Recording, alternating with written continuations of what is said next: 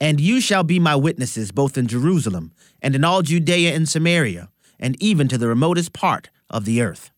My name is Abraham Hamilton III, and this is the Hamilton Minute. The 128th Psalm explains that it is the individual who's been transformed by the power of God who then builds the transformed family.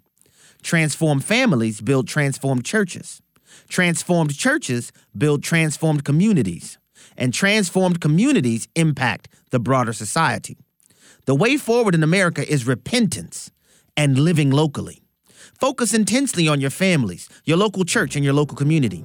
What goes on in your house is far more important than what happens in the White House. Great Commission execution must begin in Jerusalem. Listen each weekday from 5 to 6 p.m. Central for the Hamilton Corner with Abraham Hamilton III, public policy analyst for the American Family Association.